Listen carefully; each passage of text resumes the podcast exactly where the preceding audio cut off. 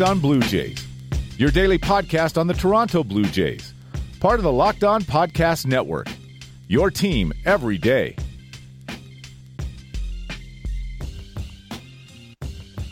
Hello, Blue Jays fans. Welcome to Locked On Blue Jays, your daily dose of Toronto Blue Jays talk directly into whatever listening receptacle you use. This is Ryan Andrews with you on a special Saturday edition of Locked On Blue Jays. This is the makeup edition for the Victoria Day shenanigans that resulted in me not being able to record.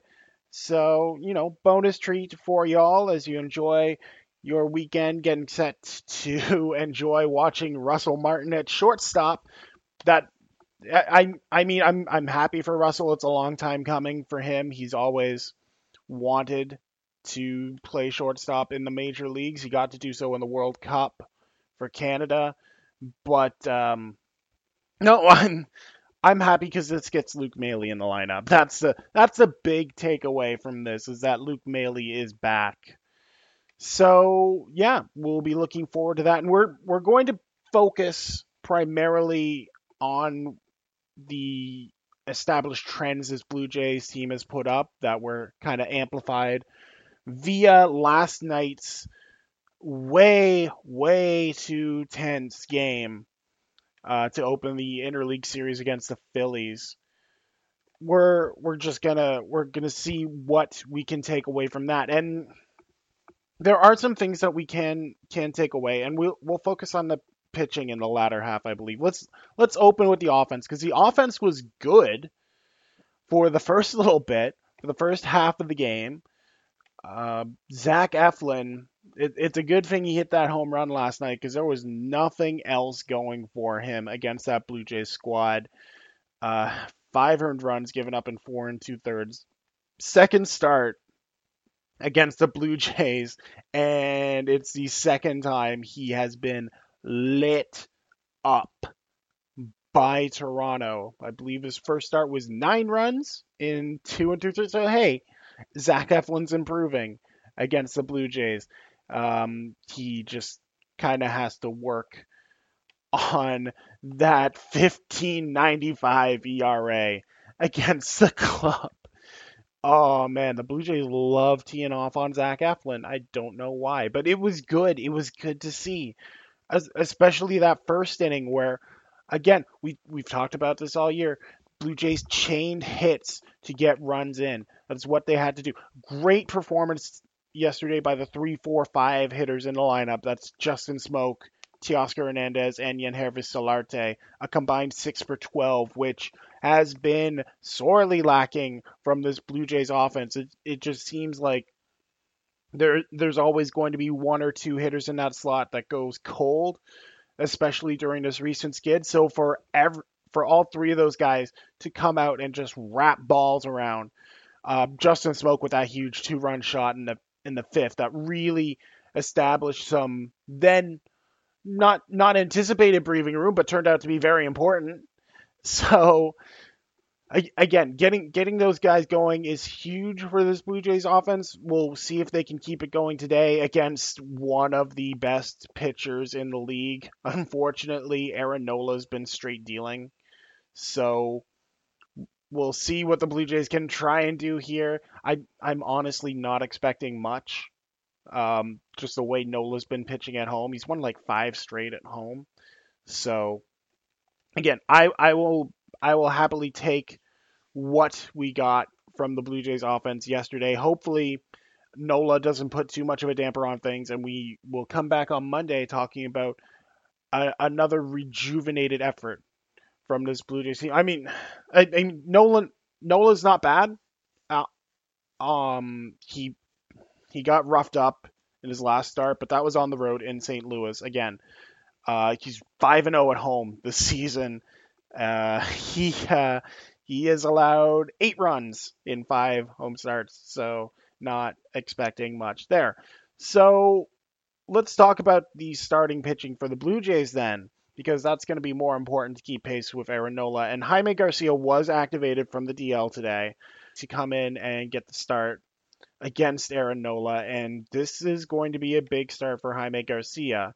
And it's big because of the guy who started last night's game, Sam Gaviglio, aka the new J.A. Happ, aka Sammy G, aka ain't nothing but a Sammy G thing. Gaviglio had another quality start for a Blue Jays team that's been sorely lacking in them. He went six innings, gave up three runs. The the late two run shot to Carlos Santana didn't seem like it was going to factor in too much, but again, Blue Jays. So it did come into play, but for a team that has been struggling with depth, it's again sorely lacking. And the fact that Gaviglio has been able to do this twice now for the Blue Jays, he's he's looking like a bargain pickup. They got him for cash considerations from Kansas City at the end of spring training because he was about to be cut there. But for Gaviglio to come out and, and again give some consistent innings for a team that has not been able to find that consistency in its rotation. To know Sam Gaviglio was going to go out there and get through six that lightens the load on a bullpen, which again we will talk about in the latter half of this podcast. But Gaviglio's not not your prototypical starter. I believe he tops out at 88 miles per hour, but what he's got when he has it is that Greg Maddux like control, which again sorely lacking from a Blue Jays team that walks way too many batters, is all over the place, and and relies on getting people to chase. Gaviglio doesn't do that. Gaviglio attacks the zone. He gets those first pitch strikes. He puts batters in uncomfortable positions. Um, he, Gaviglio only threw 84 pitches last night too, which Aaron Sanchez burns through that in like three and two thirds innings. And and again, strikes with Sam Gaviglio. Of his 84 pitches, 58 went for strikes and he's he's again he's not trying to do too much. He's not trying to pitch outside of himself. He's a he's a guy who's fought through the ranks, knows what he is about, and operates in that context. It's something that other Blue Jay starters could learn to just just essentially not try to do too much, not try to pitch outside yourself. Stick to what you can do and execute on that because Gaviglio has been able to do that. I mean, it, it took him a while to get up. He didn't make his debut till 27. He, he just had a birthday this week, turned 28 this week. So happy belated birthday, Sam. But he's he's a guy who knows how to operate with what he does. He he takes what he knows and and uses it to its full effect. He gets the most out of himself. And he knows it's not running. We saw him run on that double that he hit in the second inning. He, he looked like a, a lost deer heading for second base. But again, what Gaviglio does is he gives you length and he gives you uh, assurances. He he gives you that comfort knowing he can go out there and give you six innings because he's not he's not going to fool around. He's not going to try and do too much. So, what happens when Marcus Stroman comes back? I, I saw a joke on Twitter from a noted Blue Jays fan at Leslie underscore nope, saying that it wouldn't matter because Aaron Sanchez is due for a DL stint. Honestly, it might not be the worst thing for Aaron Sanchez at this point if it helps him, you know, just clear his head and maybe convinces him to use his fastball a lot more. But the question becomes if Stroman comes back and there's only one rotation slot, does that automatically mean Sam Gaviglio gets bumped? Uh, you don't want to make that decision based on two starts.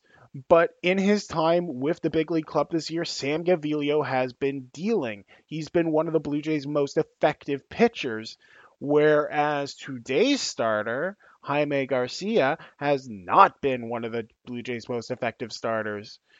And again, it's about control. It's about location for a Blue Jays team that has not had it. Jaime Garcia has walked 21 batters in eight starts this season, struck out only 38. It's a it's a poor it's a poor strikeout to walk ratio. It's the lowest of his career. And he's just compounding that problem by giving up bombs. He's already given up eight home runs. And you, you you can't be doing that. If you're if you're going to be this wild, you have to be able to get guys out without giving up some damage. And Jaime Garcia hasn't been able to do that. And it starts to beg the question how much longer does Jaime Garcia have with this club? It we saw this last year with Matt Latos, and Matt Latos had a very short string. Obviously, Garcia gets a little bit more because he's making eight million, but we're seeing in this day and age, contract is n- not a barrier to being cut. And Garcia is going to need a very good performance against Philadelphia. He needs to show the same kind of stuff he showed in his opening day start against the White Sox. Otherwise, he's going to follow Matt Latos out the door. They, the Blue Jays might be able to find someone to take him on who needs some innings. I mean, Cincinnati's been desperate enough to take on Matt Harvey. Tampa Bay would probably throw a throwaway prospect at him just to get another starter. So this could be a defining start for Jaime Garcia and his time in Toronto, whether or not he, continues. Because Sam Gaviglio is right there. And when you're in a position like the Blue Jays where you thought you'd be contending and you're quickly falling behind in the race, you need to go with who is d- dealing effectively. And Jaime Garcia has been anything but. And speaking of dealing effectively, let's talk about the bullpen right after this message. Okay, so I really wish I had booze when I was watching the tail end of last night's game. Because, oh my, that bullpen did everything it could to potentially lose that game outside from actually giving up the final blow. And this is something I worried about with the when the blowups with Tyler Clippard started against Oakland that you know he had lost it a bit, and it was it was going to have reverberations through the Blue Jays bullpen, and we saw it last night. Like like first of all, thank you Seung-Hwan Oh for at least delivering a piece-free inning. He worked around a solitary walk, but he got two Ks. He was he was straight dealing. He was full on Ganondorf on the mound, full on Ripley, and and that was nice. That that was nice. There was no chance that Scott Kingery was going to advance any further than he did. But then Tyler Clippard comes in, and you know, Clippard needs to have a good performance to offset what he did against Oakland and Los Angeles. And what does he do? He promptly gives up back-to-back doubles to the top of the Phillies order to Hernandez and Hoskins. And all of a sudden, everyone's like, oh no, here we go again. Why did we send him out there? Like, I saw calls for John Axford. John Axford wasn't any more effective than Tyler Clippard. Like, if anything, people should have been calling for Aaron Loup. But that's a different topic. But no, watching Clippard go out there and struggle, it would have been very easy for John Gibbons to pull the plug on him after that back to back shot. He had Ryan Tepera working in the bullpen, but he let Clippard work through it, and he was able to start putting that change up in a spot where he could get that soft contact. Got got a couple pop outs, and then struck out Jose Valentin's kid, which when the Phillies are sending up a pinch hitter that's batting 086, you better strike him out. So it was it was good to see Clippard get that, at least get some kind of return to form. Hopefully he can keep that forward. But then again, Ryan Tepera was up and warming, and it's possible he could have been counted on to get more than an inning's work, and there was no way he was going to do any better than Clippard the way we saw him in that ninth inning. Just after getting that first out, he just started falling apart. Like the second Jorge Alfaro got that seeing eye ground ball single, it, it looked like he just shook and if one thing you don't need in a closer is one who gets shook very quickly, and and you could just see it. it um, giving up that double to Pedro Florimon, like he he was all over the place trying desperately to get that second out, and he just threw it away on Aaron Altherr, and like he was all over the place he walks there, walks Hernandez to load the bases. At that point, after the Hernandez walk, um, the the projected win probability actually went in favor of Philadelphia for a moment and everyone in Blue Jays Nation believed it cuz how many people did I see like hyperventilating into paper bags and just praying to whatever cruel god was inflicting this fate again on the Blue Jays to please back off for one night. It was it was total apocalypse. And I I was with them cuz I was watching that and and and trying to comfort myself with food and it was not working because I just saw Ryan Tepera go out there and again have these issues with closing and I will 100% give John Gibbons credit for what he did. He he didn't send Pete Walker out there. He went out there and I'm pretty sure he said the same thing he did to Jaime Garcia just get the dang ball over the plate. And what what followed was eighth inning Tepera, eighth good Tepera. Texas Tep got got Joe West to give him that cowboy call to get get Rhys Hoskins, which which that was a huge pitch to make because you know Odubel Herrera is going to make contact because that's what he does. So to eliminate the possibility of the tying run scoring on even a ground out was huge. And then he got that ground out from Herrera. It, it was close at second, but Herrera can't outrun them all, and the Blue Jays end up getting a win. Now, does this bode well for the future save opportunities of this club? Absolutely not. You, again, your closer needs to close. He does not need to almost give the game away. And I I said before, I do have trepidations about Ryan Tepera being a closer because the last few times that the Blue Jays have thrown him in the ninth inning in these save situations, the results have not been stellar for Ryan Tepera. And I'm again, you you look at what happened when Alfaro got got on board, and it it just looked like he he lost himself for a bit until John Gibbons went out there and just basically shook him back to his prior form. You you need to have a mentality on there that you are going to get everyone out. And I go back to Seung-Hwan Oh and and that inning he pitched against Los Angeles where he stared down Mike Trout and just basically said, "No, no, this is not happening." So I I don't know what it is with Tepera. It he he's got a an ERA a full run higher in save situations than he does in non-save situations. So maybe it is a conditioning. Maybe maybe again that was the night that turns it around for Ryan Tepera when John Gibbons goes out there and just say, "Hey, just pitch like you're supposed to, man. Just actually do you, and don't worry about anything else.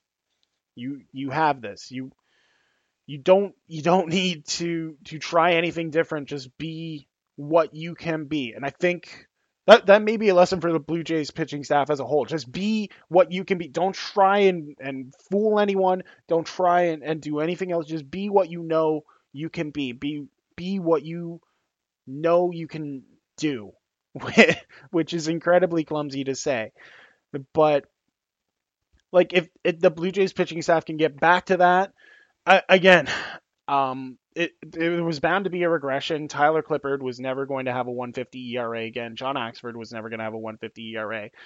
But as long as these guys can continue to be within themselves to fight off that that struggle, that doubt that starts to creep in, they can avoid instances like Oakland, like Los Angeles. They can as as long as they just get out of their own head and and John Gibbons is one of the best at keeping players in their own head when when things get tough. It's it's one of the reasons why I love having Gibby as a manager because he he knows how to push the right buttons on the right player. And I'm I'm happy they held on for that win because if if they lost that game, the calls for Gibby's head were just going to get louder, and I don't want to see that because I like Gibby. And I like this team. And that's why I keep talking about this team on this podcast, as well as for you fine folk out there in blue in the Blue Jays base. So yeah, if you like what I'm saying, and want more of it, follow me on Twitter at NeoAC18. You can follow the podcast at Locked On Locked On Jays, not Locked On Blue Jays. That is a website though, where you can go and find all your Blue Jays needs from such reputable sources as Jays from the Couch and the Toronto Star and all that is all aggregated for you. And subscribe to the podcast on iTunes or Google Play if you haven't done so. It it helps us. It it helps uh, fund what we do here, and uh, I'm hoping to start getting some more interviews on here with people. I'm I'm gonna try and get one that I know will be exclusive that will offer a different take on the Blue Jays than what I offer. So hopefully that's something to look forward to next week. Um, but until then, this closes this week of Blue Jays Talk here on the Locked On Blue Jays podcast. Thank you all so much for listening. I'm your host, Ryan Andrews. We'll see you on Monday, and y'all take care.